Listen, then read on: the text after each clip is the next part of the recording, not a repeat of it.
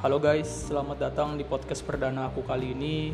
Sebelumnya, Assalamualaikum warahmatullahi wabarakatuh. Perkenalkan, namaku Muhammad Ardi Fadakiri, mahasiswa ilmu pemerintahan, FISIP ULM, Angkatan 2018. Sebelumnya, izinkan aku sedikit nih, e, menjelaskan sedikit terkait adanya podcast sederhana ini, yang mana ini merupakan bagian dari tugas mata kuliah Tata Kelola Keuangan Pemerintahan jadi podcast ini akan berisi materi-materi dari mata kuliah tata kelola keuangan pemerintahan itu sendiri. Kemudian pada kesempatan kali ini aku akan membahas materi terkait APBD atau Anggaran Pendapatan Belanja Daerah.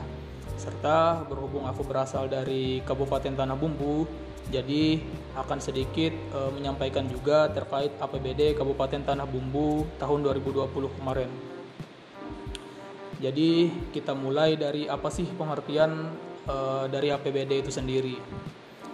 Jadi APBD adalah rencana keuangan tahunan pemerintahan negara yang disetujui oleh DPRD selama satu tahun ke depan mulai dari tanggal 1 Januari sampai 31 Desember.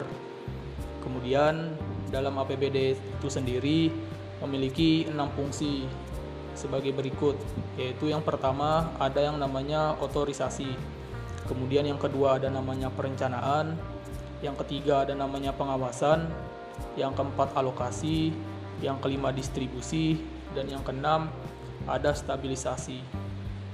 Aku bakal jelasin satu-satu, mulai dari yang pertama ada yang namanya otorisasi.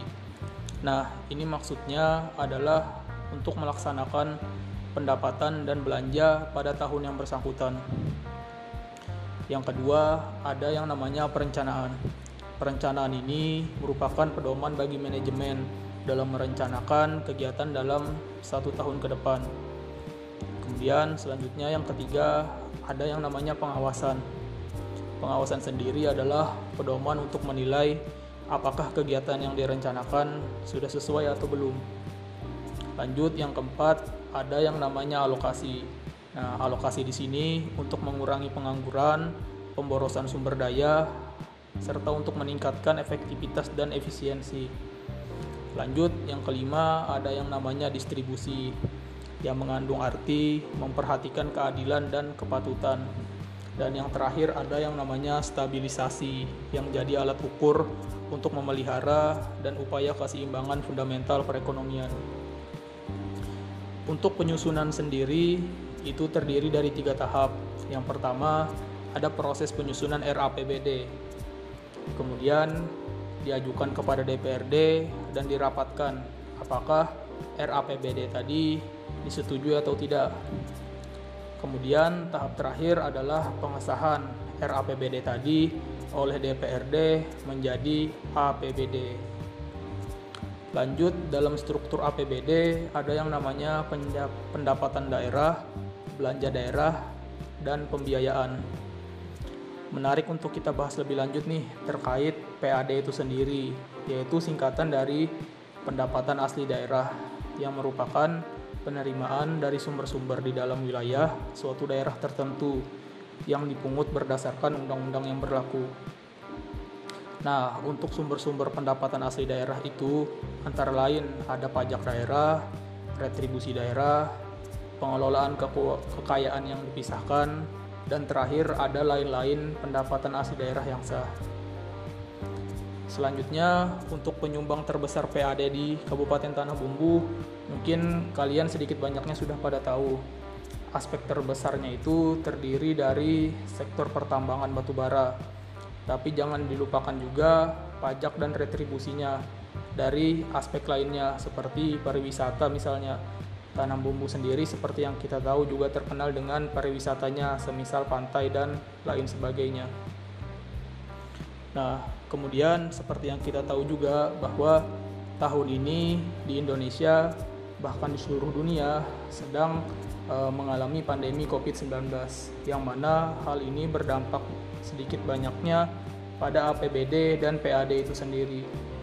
Bahkan dari APBD Tanah Bumbu itu mengalami penurunan yang awalnya sebesar 1,710 triliun rupiah sekarang jadi 1,596 triliun rupiah. Tidak kalah juga PAD-nya sendiri juga mengalami penurunan sebesar 28,67% dari anggaran semula yang sebesar 175 miliar rupiah menjadi 125 miliar rupiah.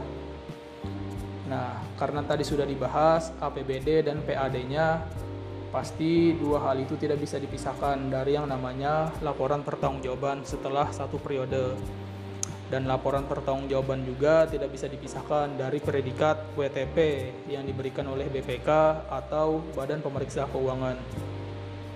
Jadi, kalau mau dapat predikat WTP itu sendiri harus memenuhi beberapa persyaratan antara lain sebagai berikut.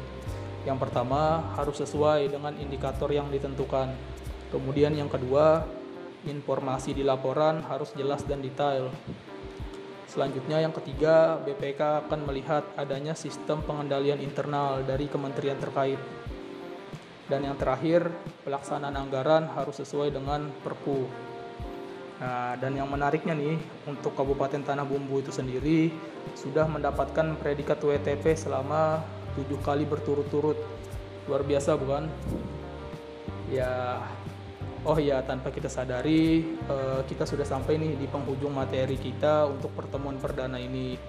Terima kasih banyak buat kalian semua yang sudah menyempatkan waktunya untuk mendengarkan podcast sederhana ini dari awal sampai akhir dan semoga podcast ini bisa bermanfaat bagi kita semua.